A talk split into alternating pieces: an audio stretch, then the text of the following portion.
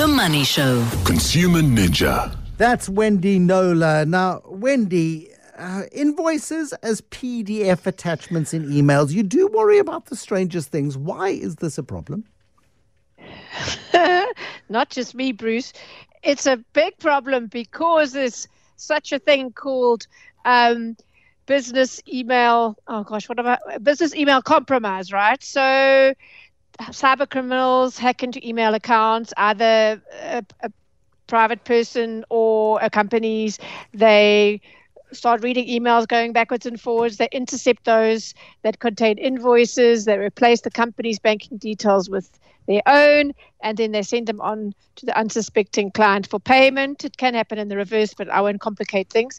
And so client pays the fraudster unwittingly, and then the real company wants to know where's our payment, and then it all comes to light, and by which time the funds are long gone.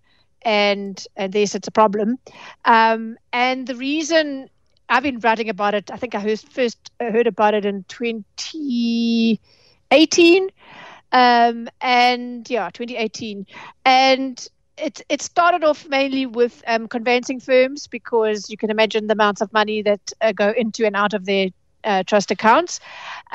So they should know about it. It was...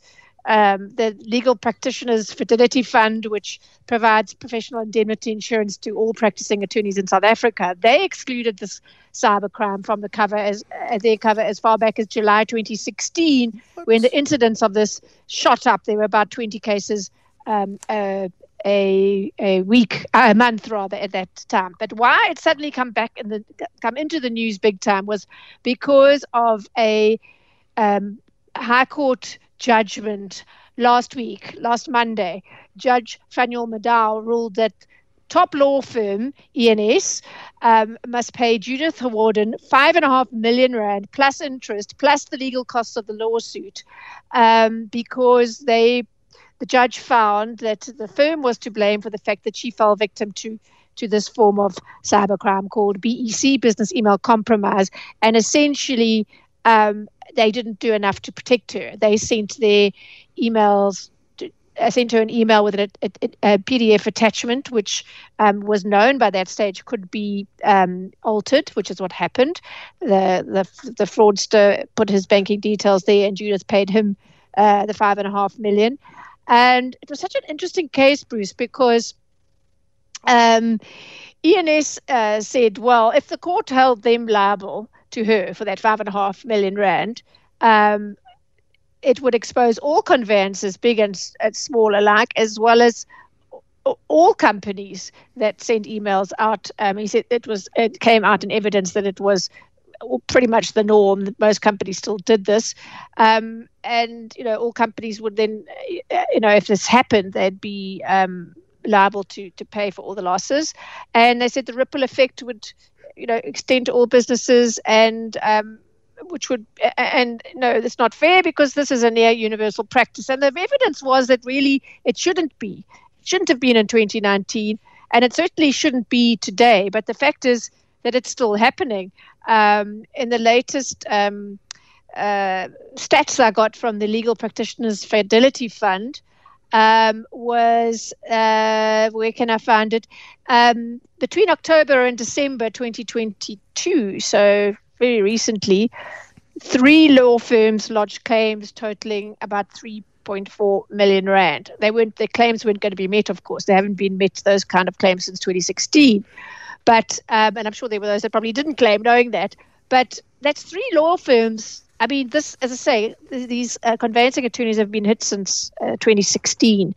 But the point is that all companies that do it should be doing it a different way. They should be loading their details onto banks' sites. When you get those registered businesses, so, like if you're going to pay your child's tuition fee at university, whatever, the university is listed there. There are other ways of doing it. Plus, if you've got a new client, phone them up. Say, these are our banking details. Tell them about business email compromise. Tell them, if you're not sure, phone us. You can look up our number independently.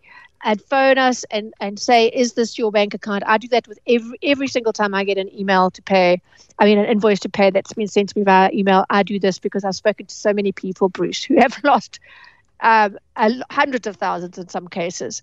The advice to businesses is invest in the technology and in the practices that don't put your customers at risk. There was evidence that there is software or program to be had for less than 1,000 rand a month for companies.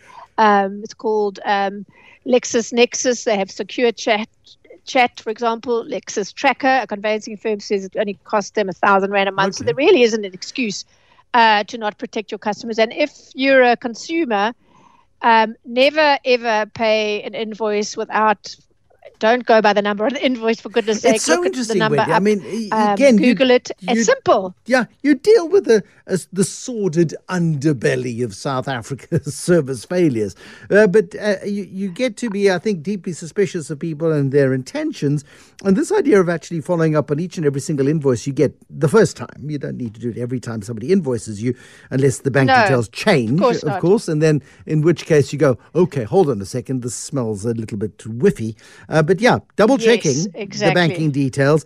And then you've got to hope that, somebody hasn't hacked into the company website and has, changed the phone number. And of course this is... Oh, no, don't even go there. Well, then you find the person in the firm and you find their cell phone number and you want to know how paranoid I am. And just as well, Bruce, because when I bought a home, just over 2 years ago, you're dealing with agents, you're dealing with the conveyancers, you're dealing with the bank. But I got an email purporting to come from the conveyancing attorneys, and it was a BEC attempt. And had I not really been covering these stories, and I knew exactly what was going on. And I checked and I was right. And they were like, oh, it had to be you. And I was like, well, all's well. I didn't transfer considerable amounts of money into a fraudster's account. But it really is rife. And we want to lose a lot of money. This case says that the company is to blame if they're sending you an invoice that's if they haven't put their own protections in place. But it's still you.